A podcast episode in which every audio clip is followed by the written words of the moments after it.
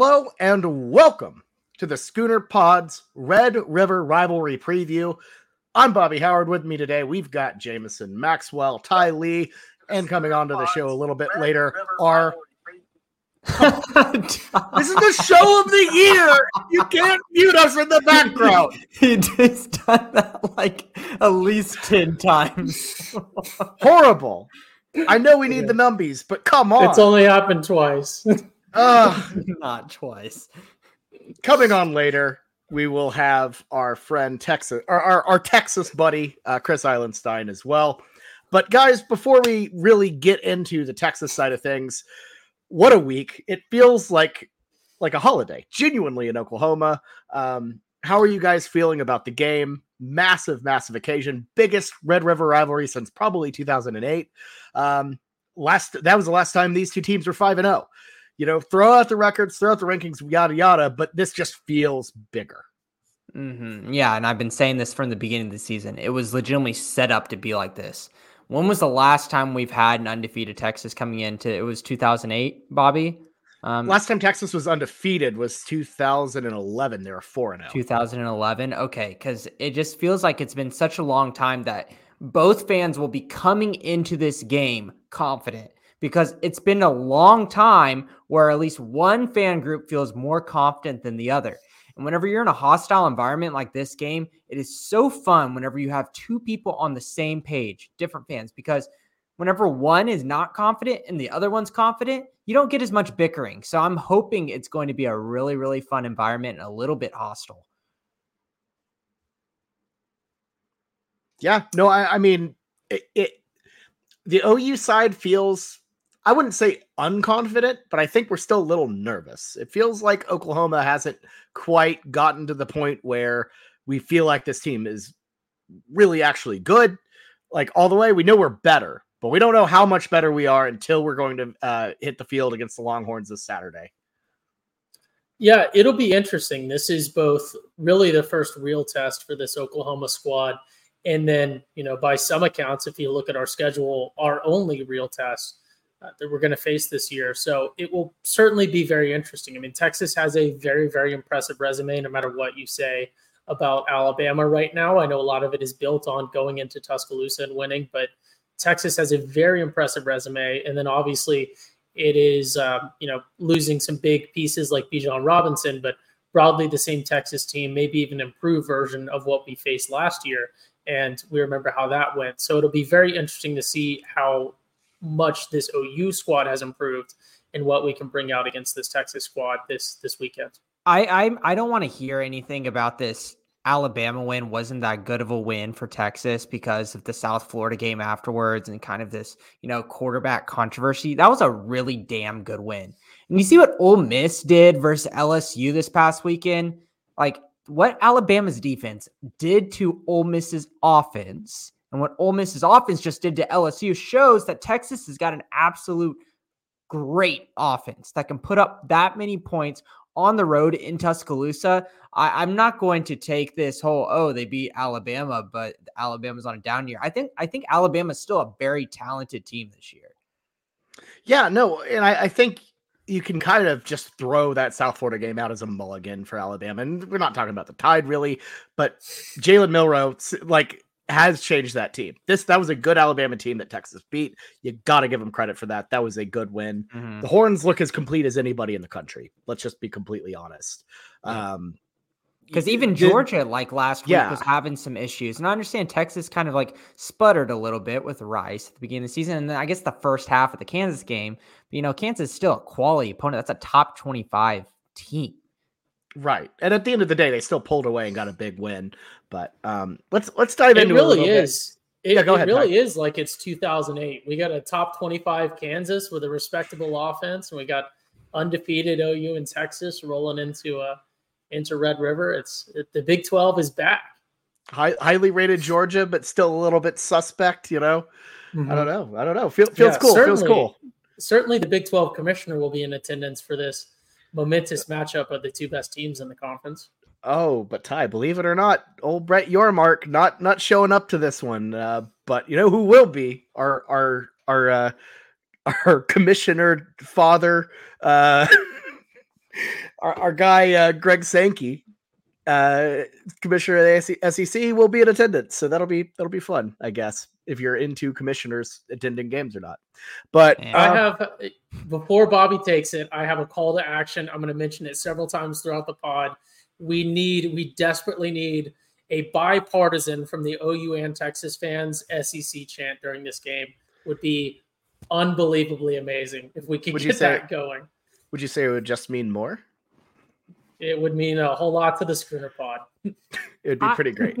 I don't want any camaraderie during this game. Straight up. That's true. I don't That's care. True. I don't care that we're both going to the SEC together. No. Uh uh uh uh. Yes, Save it I for can Arlington. respect Texas. I can respect them. And I'm very glad that they're coming with us to the SEC. Obviously, they have a very good symbiotic relationship with us. We really build on each other. During this weekend, uh uh Nope. Mm-mm. No, not going to do a chant with the Texas fans. I'm just going to have to listen. To, I've been working on the railroad the whole time. I love it.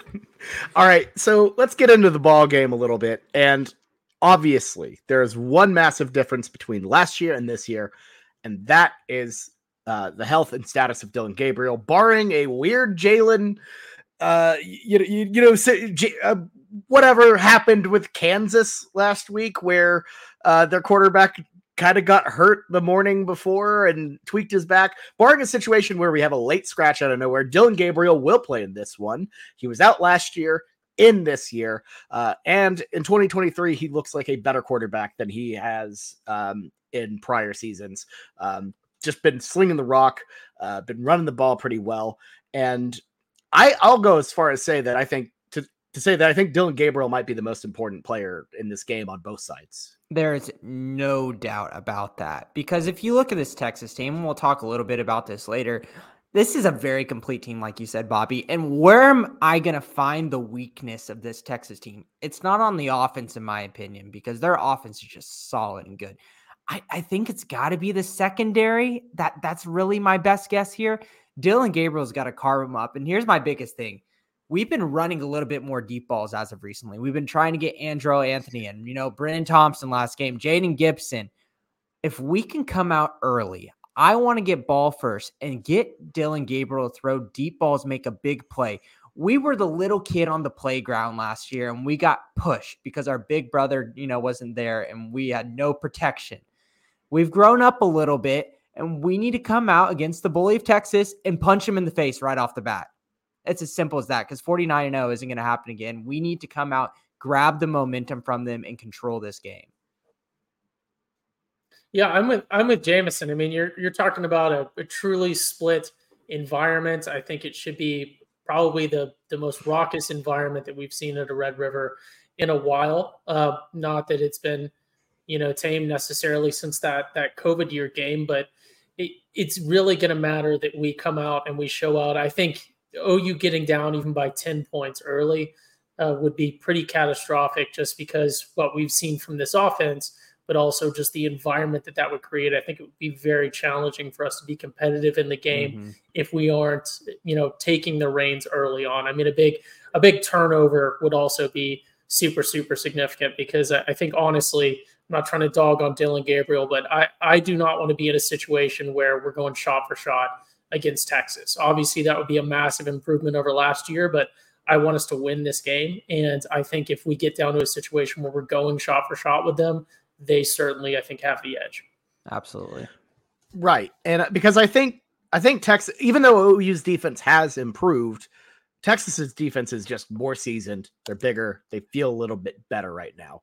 Uh, they feel like the better com- commodity. And I feel like if we I, I feel like the one thing I know is both of these defenses will do pretty well, but this game might hinge on Dillon Gabriel's ability to, to hang with Quinn Ewers. Yeah. And Ryan Watts, I know, is day to day right now, outside cornerback. We'll see if he plays or not. Um, so I'm I'm just really curious about this Texas defense and what they can do. And obviously, Bobby has a graphic here on the side talking about 12.8 points per game, 290.8 yards per game, and 26.9% on third downs. Like that is a good, good front. And really, you got to look at Texas's front seven. You know, their defensive line with Alfred Collins and T'Vondre Sweat and Byron Murphy, that is a tough, tough group. And for a team in Oklahoma that has not established the run at all, at all this season, You know, like Jonathan Brooks for Texas last week, 218 yards, outrushed himself any other Oklahoma running back this whole year in one game. In one game, he outrushed the one um, what all uh, one running back for Oklahoma has had. So it is imperative that we can get this passing game going because our running game is just not there, and Texas is going to be a really, really hard defense to run against.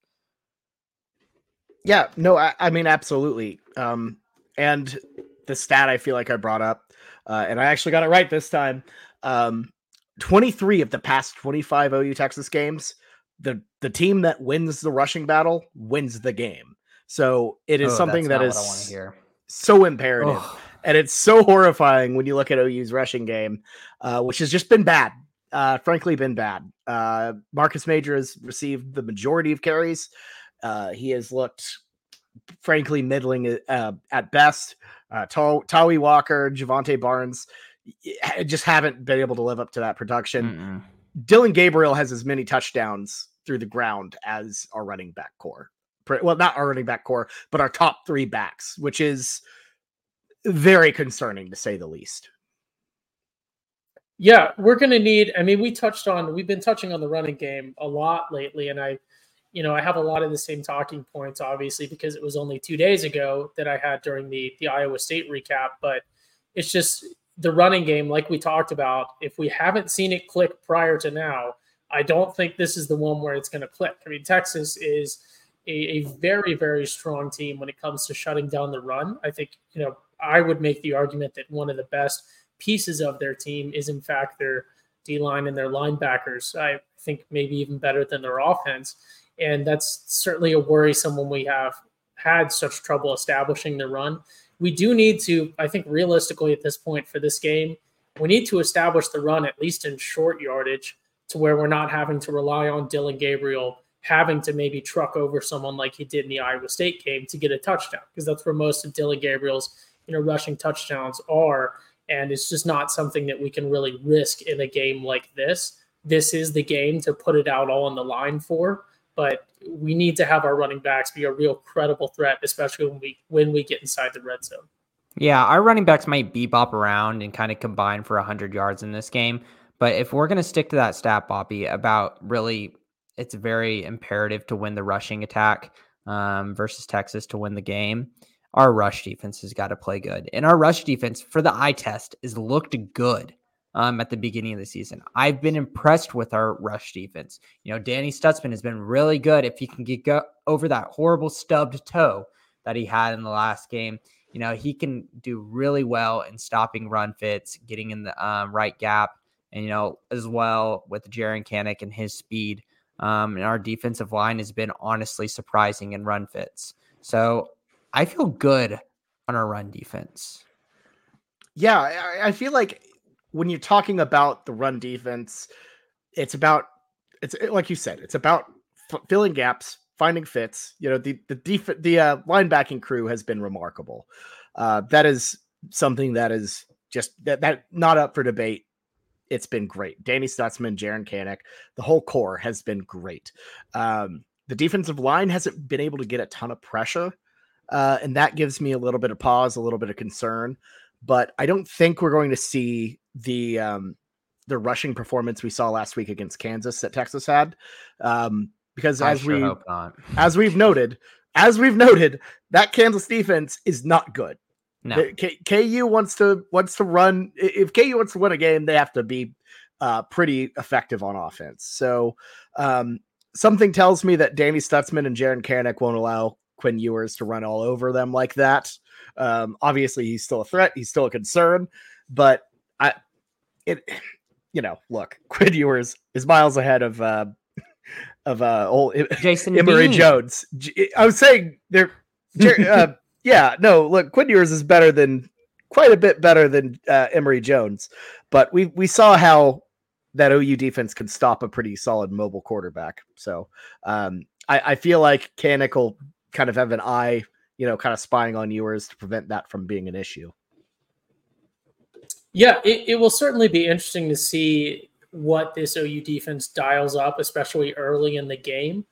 Uh, because I think overall, if you look at the entire game, at least in my opinion, you have to go kind of aggressive. I mean, OU is, although there are some computer models predicting us to actually be the favorites in this one, we're the underdogs, and um, yeah, we're the we're the underdogs, and uh, we're coming off of a really tough loss last year, and I think realistically, you have to take some gambles, especially on the defensive side, in terms of just dialing up pressure and everything else. But I don't necessarily know if we're going to expect to see that in you know the first couple snaps. You know, do we go out there on the first play of the game and really just dial up a lot of heat and take a gamble, or do we kind of ease into it but keep the pressure on throughout the game? It will be very interesting to see, um, especially on this linebacking core. I think a lot of it is going to fall on them. We've talked about our D line and maybe some suboptimal results when it comes to to pass rush and and everything else. It, you know, we're going to have to rely on the secondary, but these linebackers are going to have to plug the gaps. You know, pun intended.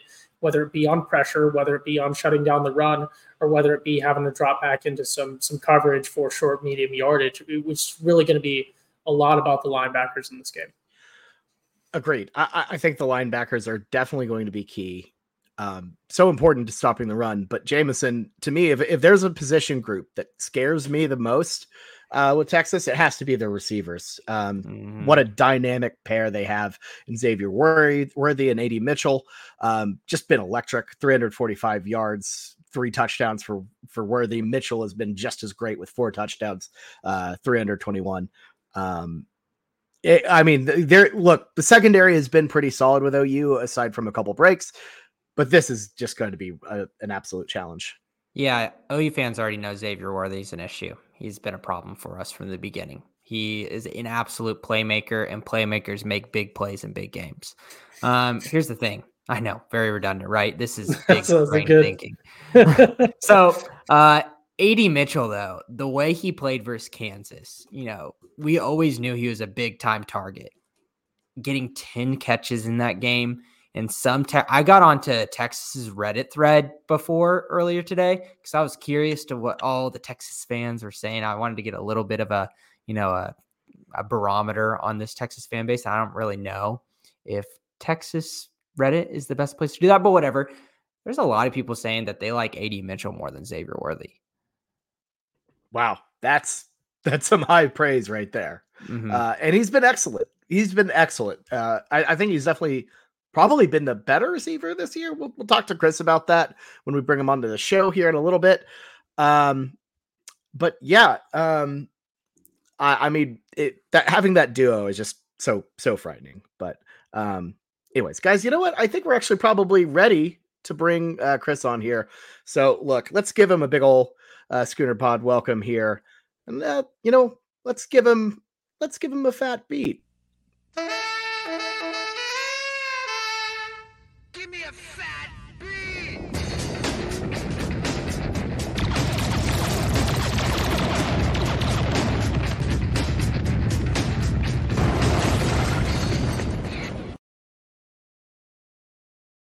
Yes. Mm. I had to do it, Chris. I had to bring up the retro UT intro from 1990, whatever. Um, welcome onto the Schooner Pod, buddy. Uh, and look, before we get into Red River, uh, I have to bring something up importantly. Uh, congratulations to your Seahawks and specifically their defense for their outstanding performance Quit. yesterday. Uh, very much appreciate that. Uh, but as as everyone knows, nobody cares about fantasy teams. So, anyways, let's get to it. To, uh, Chris, your horns have had an excellent start, five and zero. Oh. What's the general vibe in Austin like right now? First of all, I just want to make sure everyone can hear me. I was kind of messing with the yes. microphone. okay, I may have unplugged it, but we're good. All right. Um, I think the general vibe in Austin is it's kind of I think Joel Klatt said it on one of his shows, but it was like cautious optimism. It's like this team has hurt people in the past, so we're just waiting. It's kind of like a wait and see, like one game at a time. So um, that's a funny comment, but uh, so I think once we like assuming however this game goes, if if Texas wins, I think then we can really start to build some momentum on what comes out of this season. Considering you know TCU is not quite as good as people thought they were, and it kind of feels like it's kind of the reverse of OU outside of this game. It kind of feels like a little bit of like a downshift through the end of the season. We already got through like Red River, Alabama, however you want to say Kansas is in the upper half of Big 12 teams this year with, with West Virginia and TCU, which is it's a sad state of affairs. But yeah, I would say cautious optimism, like just taking it this game and then kind of seeing what what comes after.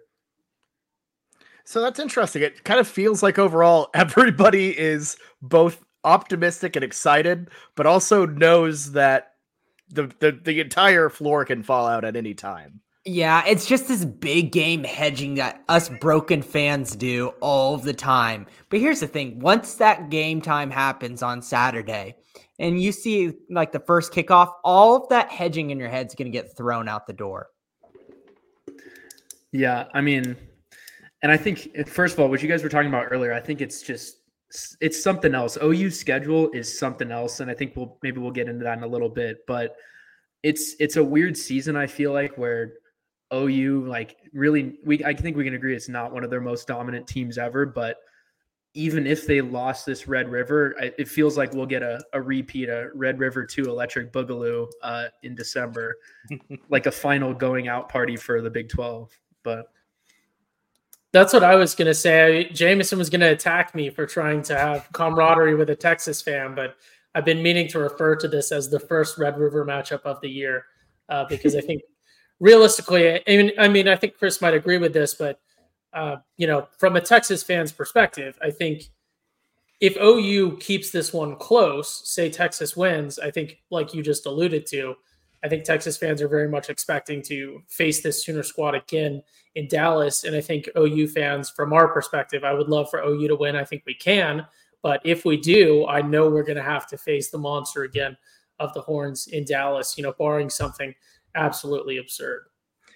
Yeah. And look, you always want to you want to win every game. And I'm not even going to entertain the idea of which one would you rather win, but it, it does you know, having that opportunity to have a rematch, which you didn't have prior to um, the Big 12, you know, losing Nebraska, all that, going to a non divisional uh, format, um, you know, it, it kind of lessens the stakes in a bit, in a way, because you still have, you, you know, that they might be at the end of, at the end of the road with Arlington, given how, you know, look, OU schedule's bad after this. Uh, same with Texas's, honestly. Uh, I, I think what the Horns' toughest game remaining would be Kansas State at home.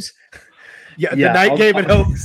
the, the night game against against Iowa State. You know, it's one oh, of those no. like, regardless of record, regardless of who's playing, because they, you know, uh, may or may not be suspended. Always a little tricky, I guess. They fatten yeah. you up with the chili before the game. I'll be, uh, yeah, I'll be at the Kansas State game. Um, that's another team that I feel like similar to TCU, maybe had some preseason hopes coming into it, and maybe just hasn't played out the way we all expected. So it, it, this would make Saturday even more critical. It feels like it's really between these two teams. So, yeah. Well, enough about the future. Let's kind of talk about Saturday a bit here.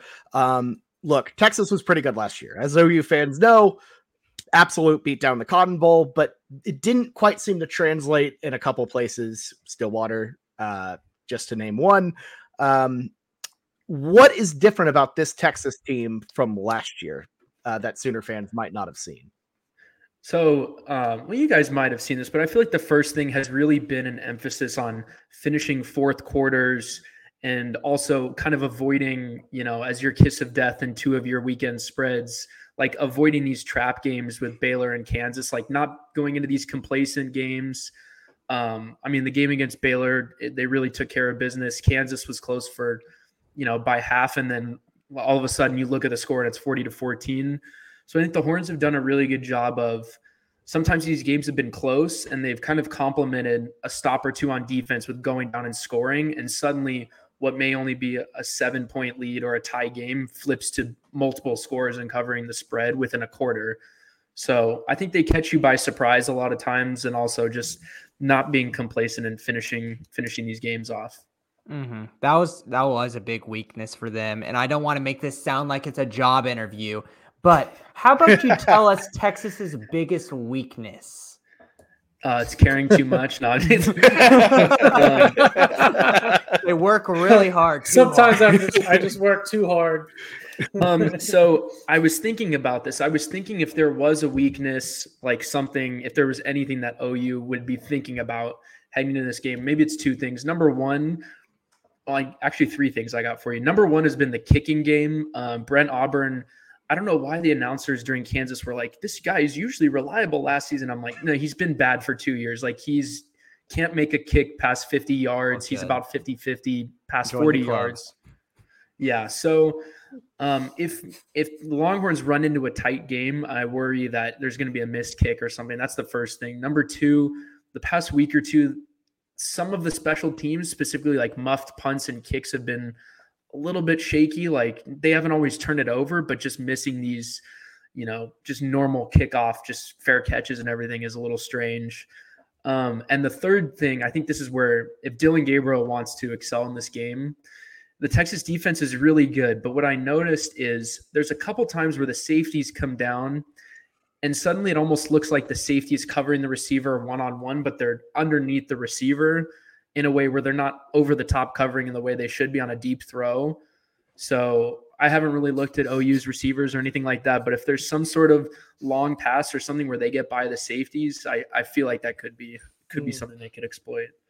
Dillon Gabriel in our receiver room are known for tearing people apart with the deep ball uh, this season, specific and last season. And and by people, we're I mean trying this. Season. OU fans. We're, we're trying. Um, if you mean deep, like, like it's, it's between improved. five and ten yards, we'll tear you up deep. That's it's why improved. I was thinking Dillon Gabriel is like your Walmart brand Tua. Kind of, honestly. I mean, it's, short because they're both Hawaiian. Now I can't believe we've never thought of that. They're both Hawaiian. They're both left-handed, right? Like they, he seems Dillon Gabriel seems very automatic with like your on-schedule throws, like mm-hmm. dishing it out to multiple receivers. So when you guys talk about carving up a team, like he really does seems like move the ball on schedule down the field. But I think if he starts to get flustered, or if somehow Texas's D line starts to throw around OU a little bit and gets him gets him behind by a touchdown or two, like it could be a troublesome thing for OU. Because OU hasn't really had a chance to come back from anything. Um, I mean, they were down, I think down three to Cincinnati, but that was, you know, like one of those like first possession sort of things, kick a field goal. So they, they haven't really faced a ton of uh, adversity this year. And last year they didn't really do well in that uh, situation. So I, I agree. I, I, as we mentioned earlier, I think it's definitely imperative for you to start start hot if they want to, um, you know, really have a chance to win this game. Um, but you know, I, I will say th- we always have a thing every year where we, and we're not going to properly go into it, where we talk about who who will kind of be a legend um, you know who who will write their name in the lore of OU Texas history. And if you're thinking of about a guy who can go deep, hit some big balls, that that came off wrong. Uh, nice. Nic Anderson uh, is a name hey man, that comes no to mind. Yeah, there you go. Nic Anderson, though, uh, wide receiver for OU, probably not a not a name that a lot of people around the country know. Uh, Rodney Anderson's little brother uh, mm-hmm. from Texas feels like one of those kind of storyline type of guys uh, that could maybe exploit uh, Texas's secondary a bit. Yeah, I mean, again, I don't, I haven't looked in too much to uh, the Sooners other than when I was texting you about Drake Stoops on that fourth down for them to just get the game progressing. But uh, I, I really think it's, yeah, I, I mean, OU may have improved on defense, but it's kind of hard for me to see that OU is going to have a defensive player that'll be legendary just based off of you guys want to flaunt that they're better than last year, but if we really look at it, Texas allows 30 less yards, and I, I would say the quality of opponents has been a lot better versus OU's, you know, Arkansas vaunted Arkansas State offense. But um yeah, I mean, or I think you could say Dillon Gabriel. Like if you really I think if you want to hone in on he's gonna be the heart and soul of OU, like if they were to win this game, in my opinion. But what about Texas? Like a Texas player that could like absolutely carve us up when we weren't ready for it. I think you guys alluded to it. I think Adonai Mitchell, he goes by Adonai now, you guys. But uh oh, uh, I apologize. Whoops. AD was his, his, Georgia persona. Um Oh, they made a he's changed eras. he's changed eras. Yeah, but I think he like it seems to be what happens during some of the games. Like Xavier Worthy gets so much attention that occasionally he'll get a lapse in the defense and he'll get a couple throws. But if hmm. you know if if OU wants to make a point of double covering him, then I think Adonai Mitchell could be somebody considering JT Sanders is day to day with Ryan Watts, so I'm still hesitant to say like if he's going to play, which that would be a real concern for Texas in my opinion. Um, or on the defensive side, maybe someone like Jaylan Ford, you know, the linebacker who actually mm-hmm. leads the team, I believe, in interceptions, which is kind of funny. He's a ball hawk at middle linebacker, but I think those would be kind of my two people. Don't you dare, Ty. Talk about the number so just, two just to just to circle back, because um, I want to want to make sure we're on the same page. Uh, you were talking about um, AD9 Mitchell, I think is his name, uh, and you were you were talking about how he's you know not the WR one on the team, but sometimes he, he sort of finds a niche because uh, defenses maybe don't have the depth or the awareness uh, mm-hmm. to cover you know two really good receivers at the same time. Do you feel like maybe there's an advantage in college football of being a really strong WR two? Yeah, I mean, I think you'll get your shots mm. regardless. It just depends on. Am I missing some kind of like? Oh, this is a this joke? is something for a, for for like scooter four years joke. now. However long the pod has been going, I well, developed this take out of thin air one time that it's actually better to be the WR two on a team than a WR one because most teams don't really have depth in the secondary, and you get super good highlight reels by just being the guy that they can't afford to cover and it's it's funny I, that you bring think, that up. You know, I I think you're onto something with that, and I also think that's why like in the last game suddenly Jonathan Brooks exploded for over 200 yards. Like I think they were so concerned. Maybe Kansas was too focused looking at a couple the first couple games when Texas couldn't really get the run going, and then suddenly the run exploded. So you know, there's I think there's weapons everywhere on the Texas mm-hmm. offense. Definitely, definitely. And I gotta I want to ask about Brooks a little bit more. Was that performance against Kansas? Do you really think that was probably like more of a one-off? Or do you think that's actually like he kind of has that dog in him? What do you think? I think he's got the dog. I mean, I'm not gonna say he's gonna rip off 200 yards every game, certainly, yeah. but um, I mean, he's already almost at 600 yards five games in. So I think he could be I'm trying to remember if he's a sophomore or a junior, but I think he could certainly have a thousand plus yard season um, some people were saying he's he's faster than Bijan Robinson and just straightaway speed. I mean, that's that wasn't Whoa. me saying that, but Whoa, maybe people. not as shifty. But I think if he gets an open space, it's it's really hard to run him down. That yeah, that's that's not what I want to hear. Um, but okay, so we're we're talking about Texas's defense and their safeties kind of coming up a little bit. Um, so do you feel like safe like secondary might be your weaker position and are you saying what defensive line or linebackers do you feel like is the strongest point of this texas defense so secondary may be the weaker but i don't even see the corners as really being a weakness. I think the corners have been really good. We have a true freshman who rotates in. If ryan watts is healthy he'll be really good. I think the safeties are the weakness only because they they rotate another true freshman who maybe is not quite as ready and um, and I think the defensive line probably, bar none, is maybe the strength of the defense, considering they get a lot of pressure. I think they're pretty disciplined on not letting. I think Dillon Gabriel can kind of run a little bit, but they seem to be pretty disciplined on you know collapsing the pocket completely, not just like letting someone roll out and take off. Um, and especially when you have the really big guys up front and you're getting the pressure from the front of the pocket, it seems to be really hard for a quarterback to get out of that. Yeah, that's um that's interesting. I Do you feel that Texas has really been tested when it comes to sort of an opponent from the air because you know we touched on Alabama. I'm sure you heard that when you were in the back room and how that's a quality win, but that wasn't necessarily anything close to what Alabama truly can bring from the air. I know Kansas, you know, has their moments, but do you feel like I mean, obviously, statistically, this is going to be the best aerial offense that that y'all have faced so far. But I guess what I'm asking is do you feel like Texas has been tested from the air, or do you feel like this might actually be the first real test of a pretty complete offense?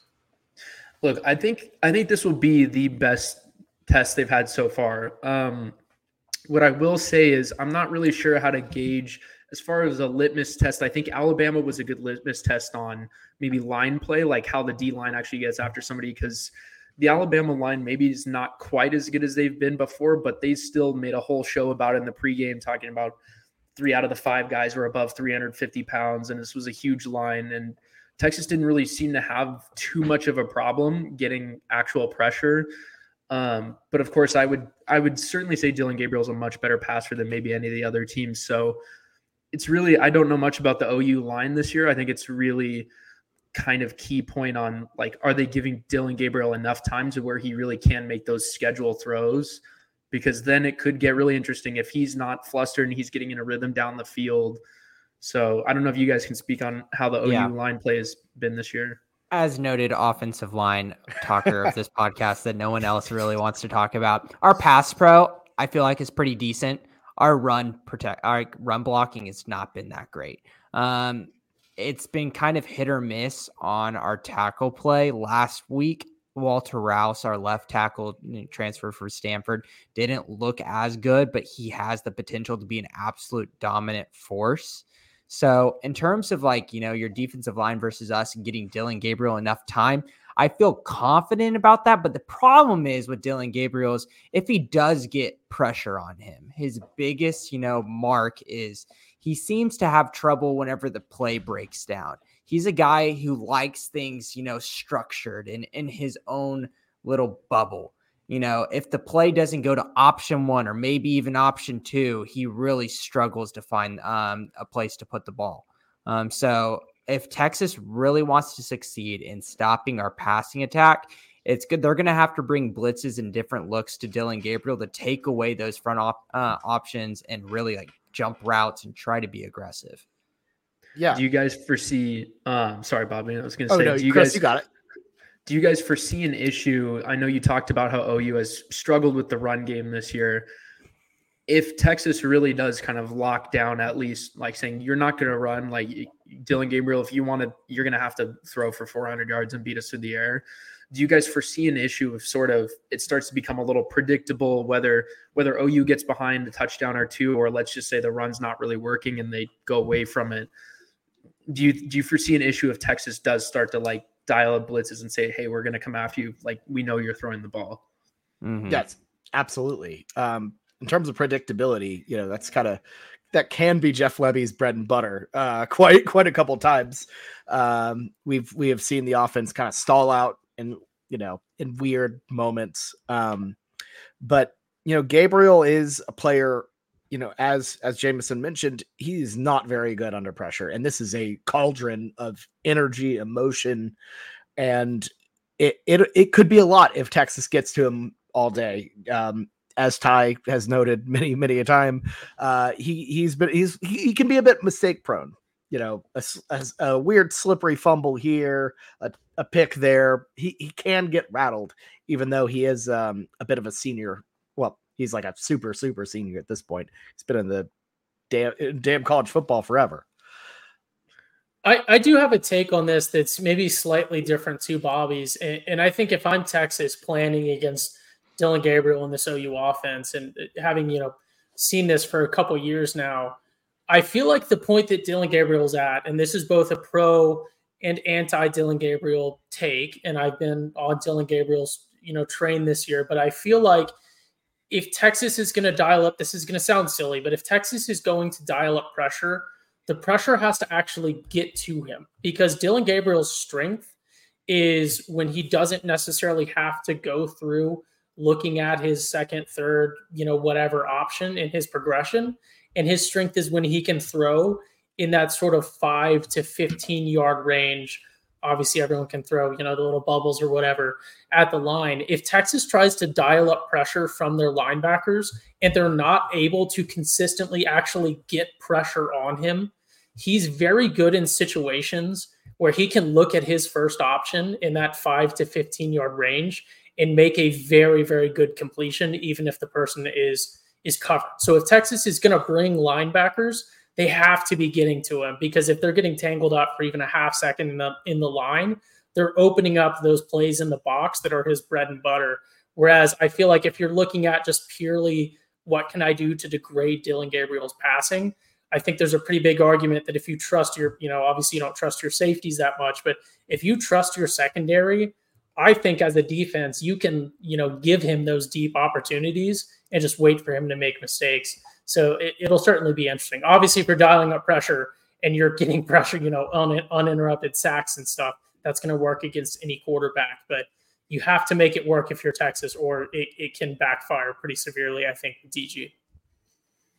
And really, I mean, the two the two times where I've seen kind of a breakdown on like deep throws were I think it was, you know, Alabama and Kansas, maybe when Texas was starting to kind of sell out to where, hey, these two guys, like, not really an arm strength issue with Jalen Milroe or Bean from Kansas, more of just like a they're not really hitting their throws kind of deal.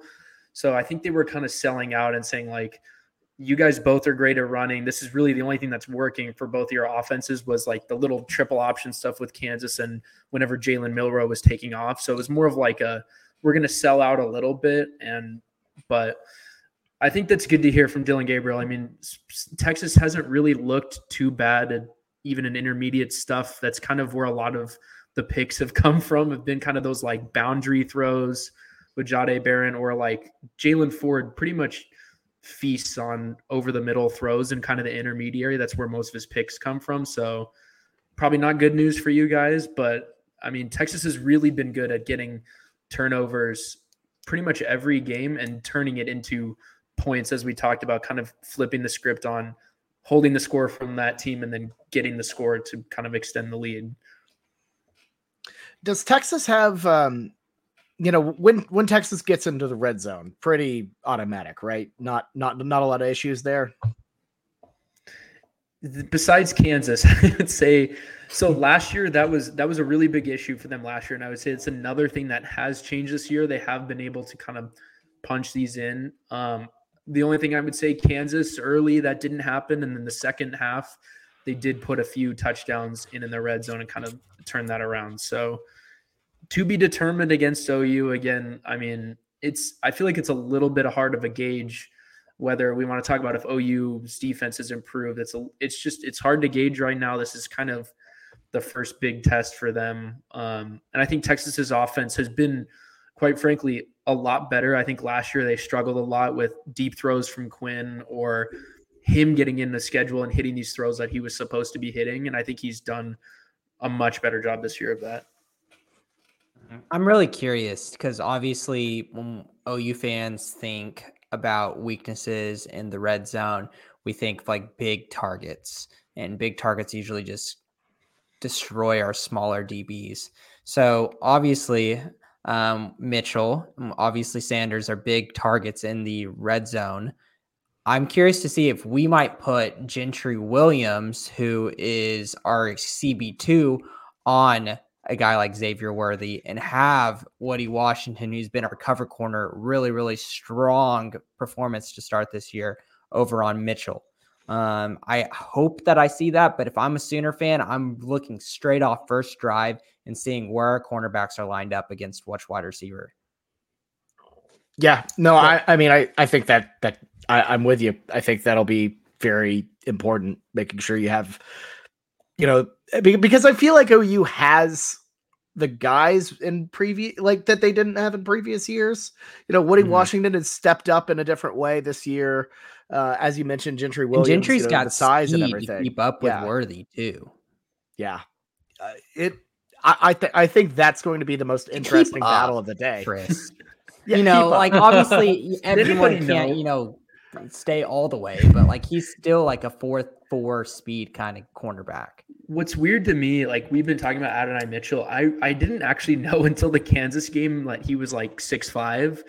So he, I feel like he plays like kind of a speedy six one six two kind of receiver, and then you suddenly figure out he's six five, which I feel like can be a huge advantage considering JT Sanders is six five six six. Even Worthy's six one, like he's not really small. He's just scary skinny, which is always worrying me for injury. But fair. Um, I mean, I think if Sanders is healthy, I think I think it's just so many different weapons to have. Like even our true freshman Johntay Cook is kind of like appeared a little bit. I, I think they're kind of on a pitch count per se, but when he's been in, he's been he's caught some targets. So it's it's really three or four different wide receivers Now you add in the run game, which I honestly, in my opinion, hasn't really skipped that much of a beat because they've been rotating two guys that are can both get 100 yards. So um, CJ Baxter, the true freshman, is on.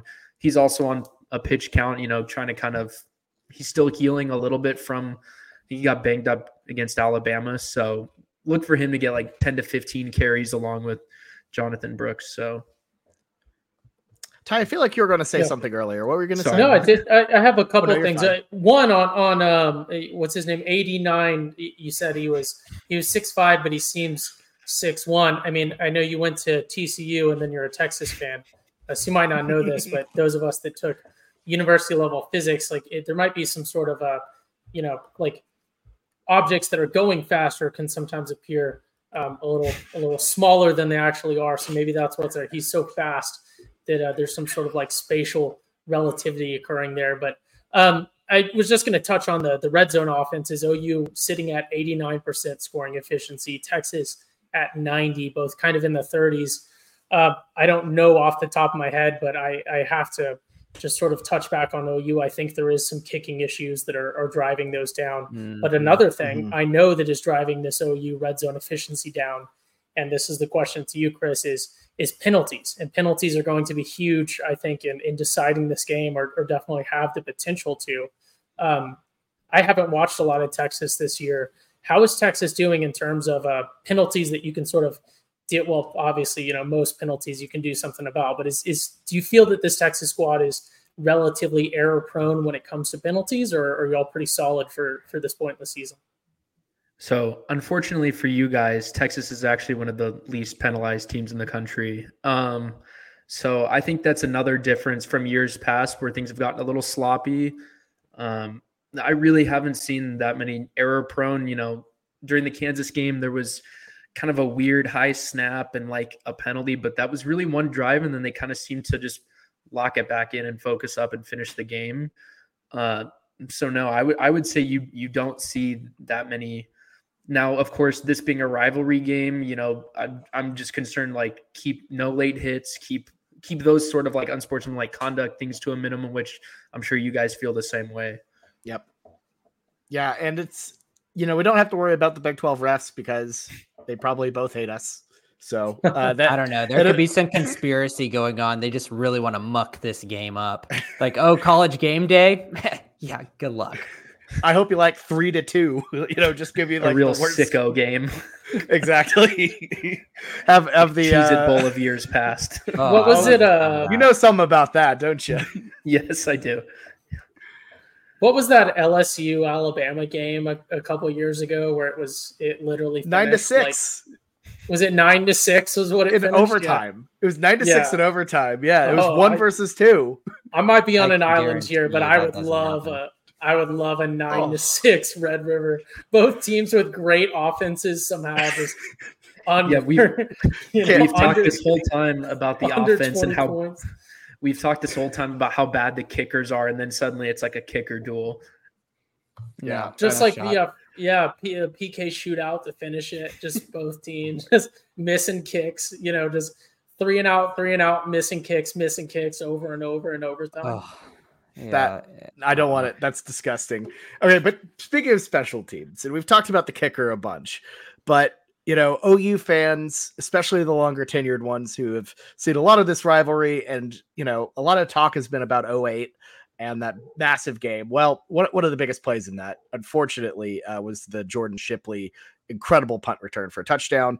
So those type of plays are always on OU fans' minds. I think entering the Cotton Bowl as uh, something that could be a massive deal.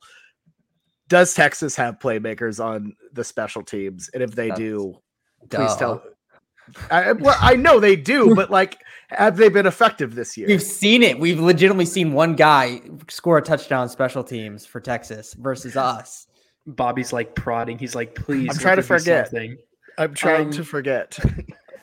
I mean, I would say this year, so Xavier Worthy and Keilan Robinson have been handling most of the kick return stuff, but from what I've seen, it's been it's been a lot of maybe this is just due to the the rule changes that we live in now. But I I feel like I've seen mostly fair catches and just you know, you know, Peter calls like stay away from the ball and just kind of let it bounce. So Um, luckily for you guys, I haven't I haven't seen too much of that. I don't know about OU returning. Like Texas has been really solid on the coverage, but they haven't really returned that many kicks that I've seen. Well, get ready. Our punter has like a max punt range of 40 yards, so you're gonna have plenty of time to return versus us. That's with the bounce. That's 40 yards with the bounce. He he just randomly decided to start doing rugby style. Like It- just it's on a because it's it's because of the rule in college. Because in in the NFL, you can start you can't run until the ball is kicked, right? And college, you can run right off the snap. So he's like, okay, my punts regularly have just been absolutely horrible. I'm just gonna at least try this, even though it's not in my bag. And I, it's really, I don't, I- I don't if you're if that's talking about punt games, I think I'm pretty sure it is, right? I don't know. I think as soon as know. the ball's snapped, you can. If you're Yeah, a gunner, the, you the can go. go. Yeah, in college, yes, but in NFL, I think the you NFL can't. too. Well, Really? Pretty sure. wasn't okay. Yeah, what was the deal with that? Patriots How, block? how would you know? Okay, I might be thinking. Yeah, wrong. I don't. Um, don't know. but Maybe like There- XFL or there's CFL or something. All I'm trying to get at is he's just trying to give a little bit more time. Gotcha. I don't know. Someone, someone just dropped an extremely cold take there. I legitimately was. don't know if I it's cannot James tell. or if it's or if it's all of us. But it was just someone. We I'm took looking hard it up because I there. feel I actually feel like I heard that on like off. some kind of media this week, and that's why I'm relaying it.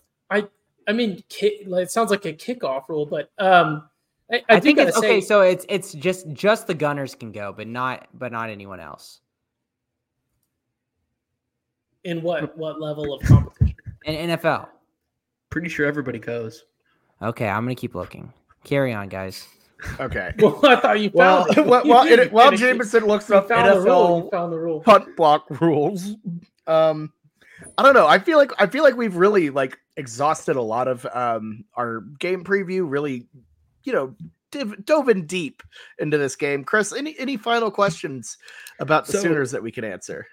I know. I, f- I feel like we kind of like last year when we talked about it. I think a lot of the focus was, um, you know, the Texas defense versus the offense. But I'm really curious to hear y'all's perspective on how do you how do you feel really feel about this OU defense? You know, considering the Texas offense has been pretty good, scoring you know 35 to 40 points against at least one or two quality opponents. However you want to feel about them, but yeah, how do you how do you feel in this matchup about the OU defense? Now, the I- phrase so in this all- match. Go ahead, Ty. You got it. I'll take the lead on this one because I have a I have a short one, and I'm not trying to denigrate this OU uh, defense, but it, we have a very very good defense up to this point. We've had a bend but not break defense up to this point. We have been you know performing really well on the basketball court, but we've been playing on a seven foot rim. So I, I think it will be interesting to see if the skills translate you know to a a full height rim because it could be you know, I don't think this is going to occur, but there's always that chance that we just, you know, reach our tipping point and there's a total breakdown, total collapse, or it could, you know, we could step up to the plate and perform even better. Um, I think defense more than offense. It's it's certainly for me, it's cautiously optimistic. I think we can perform really well. I think we can, you know, potentially be the best defense that y'all face. That's a bold statement, but I, I think we can. Uh, but it, it's yet to be proven. I think there are aspects of the defense that are definitely better. I don't think it's quite it's not where we want it to be yet, and I think a lot of that's because of personnel, um, just not quite there yet uh, in terms of you know some of the five star guys we we have you know um, signed and you know do have you know committed rather, uh, and then a couple of our young guys like PJ Adebawore, uh, who I think will develop into be just an excellent NFL like NFL caliber player one day, but he's just not there yet because he's a freshman. Um, I definitely think it's an improvement. But the key thing you said there was how do I feel in this matchup? The answer is kind of horrified because this Texas team does not look like it has a lot of flaws. This is a very I I am I am past doubting this Texas team now. I, I know I've been giving them the kiss of death giving myself the kiss of death uh, the past couple weeks by by voting or by picking against them but um man they, they they just look very complete when they are on and really locked in dialed in um i don't know i i just feel like it's the ultimate stress test um it, it's you know it's like bar rescue. I'm not quite sure. Bar, not quite sure bar is ready for it yet. I, I don't know. Texas is John Taffer, and they're throwing they're throwing everything at us right now. And it might be unfair, but it's what we have to deal with. And then uh, I guess if you guys want to give me a quick elevator pitch on why.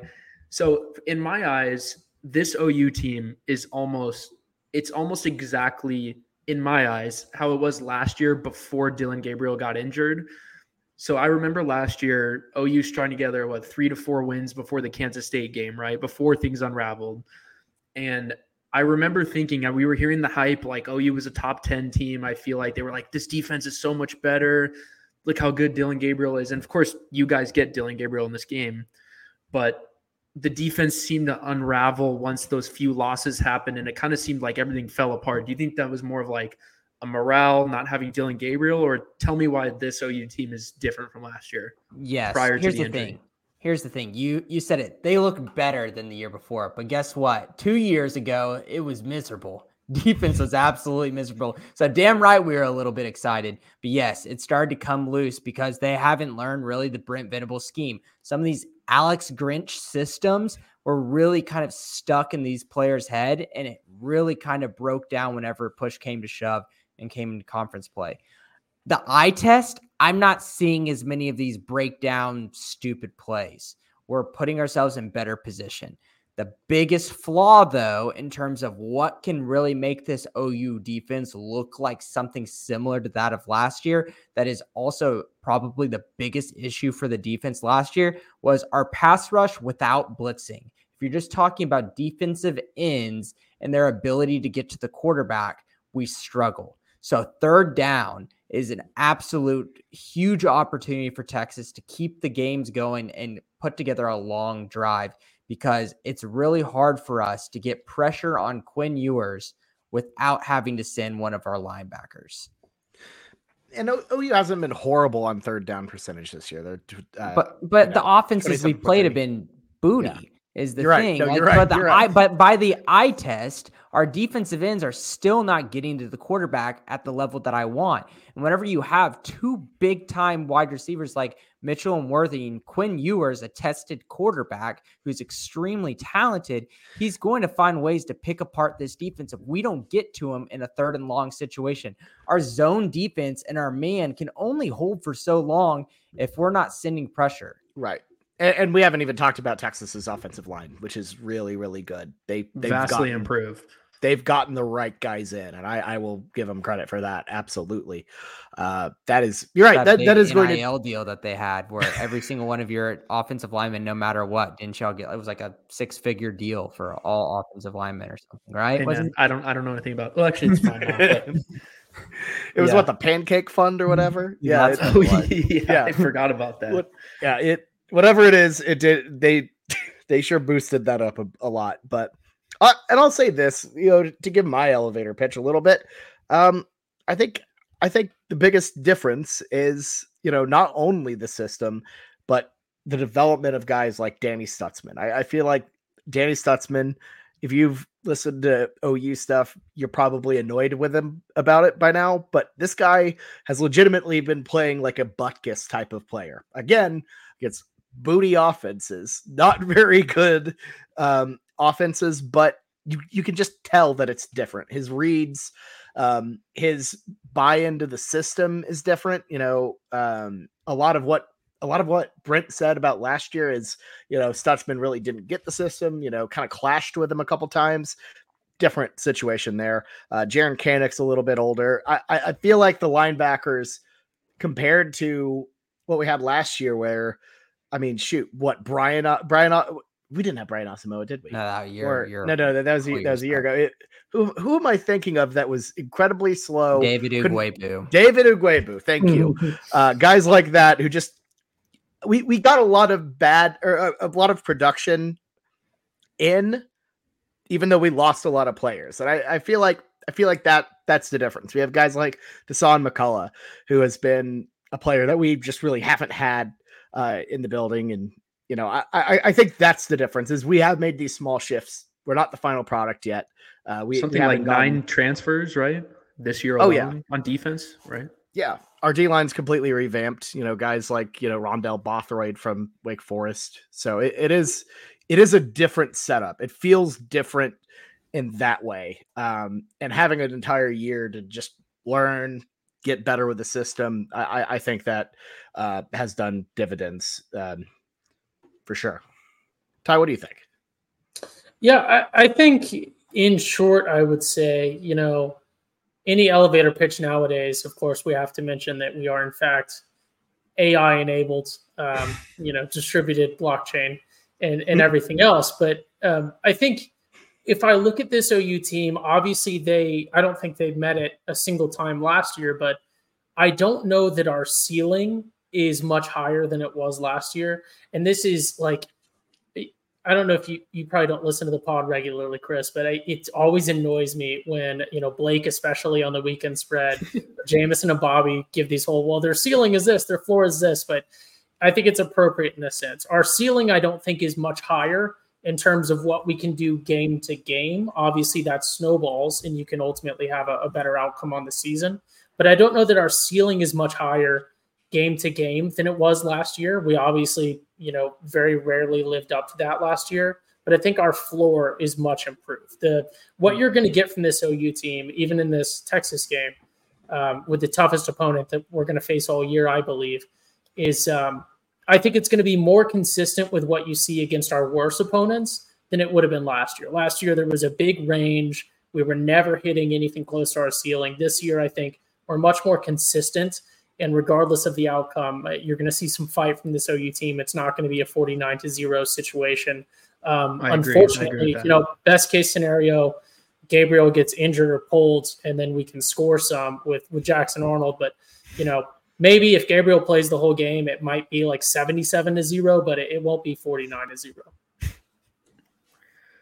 Yeah, I, that's that's what I've been saying like about the OU team. Regardless of what happens, like if if Texas wins this matchup, I really don't see a path other than even 11 and 1 and a reappearance in a Big 12 title game. We just just the state of the Big 12 this year. Last year it was a lot more depth, a lot of just better quality teams like with TCU and even Oklahoma State last year before their little fall off and all that. So it's it's really it's up to OU kind of how they want to deal with this game and even if if they lose this matchup kind of how they want to take that the rest of the season. Yeah, definitely. Uh do you have any final questions for us before we go into uh I guess asking your prediction stuff? Hmm, let me think. Well, I think I was thinking about the prediction, but I guess if that's your last question, um, yeah, let, yeah, we can go right into it. Go right uh, into it. Yeah. Yeah. Prediction. Uh, let, let's go with uh, your prediction, your MVP, and your key to the game for the Horns.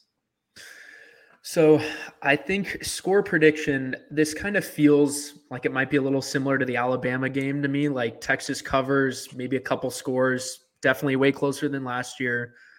Something like 35 24 something where mm-hmm. it's you know it's two scores it's close OU has some fight maybe some big explosives plays and they have a little fight back, but ultimately, kind of the horns put it away. Um, you know what? MVP. I'm just going to go with Quinn Ewers. Why don't we just just say he distributes the ball? Maybe maybe OU decides they're going to shut down Jonathan Brooks with the film they have from last week, and then something else opens up for for them. Maybe he's a dual threat now and he runs in five touchdowns, which I don't know about that one, but you never know. Um, and then what was the last part? The takeaways for if Texas big, wants big, to win this game. Uh, yeah, tex- uh, the big key for te- uh, Texas, I suppose. So I I think it's going to play along with kind of a lot of the theme of this season. I think it's going to be maybe the the line play on both sides of the ball. Is the offensive line as physical like against OU? Like it seems to be a much improved D line. Does Texas push around the OU D line and really run when they want or pass protect? How how much does the D line get to Dillon Gabriel do they keep him off schedule? As you guys mentioned, does he have to start to look for second, third option, scramble out of the pocket, and try and make throws like stuff that is not, as you guys say, up to really the, the style of game that he wants to play, especially in a big rivalry game. So awesome. Well, Chris, thank you so much for your time and your insight on Texas. We really, really do appreciate it. Uh, as always, always fun having you on to talk about this just awesome, awesome game. Um, and yeah, hopefully we uh, see you back next year for the uh, first installment of the Red River rivalry in the SEC. SEC Red no. River. Um, make sure make sure you have make sure you have some time in your calendar in uh you know at the end of the season, Chris. We're gonna need you for uh, another game in Dallas, perhaps. Electric Perhaps. Boogaloo. I'll try to go Dallas, to that one in the. Dallas area. There you go. yeah, I love it. Yeah, the the, the Dallas Fort Worth Metroplex. Something the like Dallas. That. No, it's just the Dallas Metroplex. Don't don't call that suburb its own city. Hey, hey, that's one thing Chris and I. It's not directed to you, week. Chris. That's in the the tiny chance that Blake listens this far into the pod. I, I, want that in there. Just Squirming uh, around in his chair. oh, I'm sure, I'm sure, he is. All yeah, right, Chris. Thanks for having me. for sure, man. Thanks for coming on. We're gonna send you off now. All right. All right, that was Chris Ilenstine. Um, good show as always, guys. This is this is always a fun one, and I, I I will say I think he gave us some inconvenient truths about the horns that we're gonna have to sit with the next couple days. Mm-hmm. Yeah, um, I was. It's kind of reinforced my nerves for this coming Saturday. A little bit, but it's college football. Anything can happen. And look, if you're wondering where where our pr- predictions are, um, look, you're gonna have to wait for the weekend spread tomorrow for that one. Um, we'll have Bowden Blake on to go through the entire slate. But if you want more of you Texas right now, and you're listening on your podcast feed, hey, look, just just go up, go go down, scroll. We have an entire preview that we are about to start recording live. If you're watching live, uh, breaking down everything for this edition of the State Fair of Texas. It's one of our favorite shows of the year. Um, we're so excited to break down all the food, the routines, all of it, guys. I, I can't wait. Yeah, it's going to be so fun.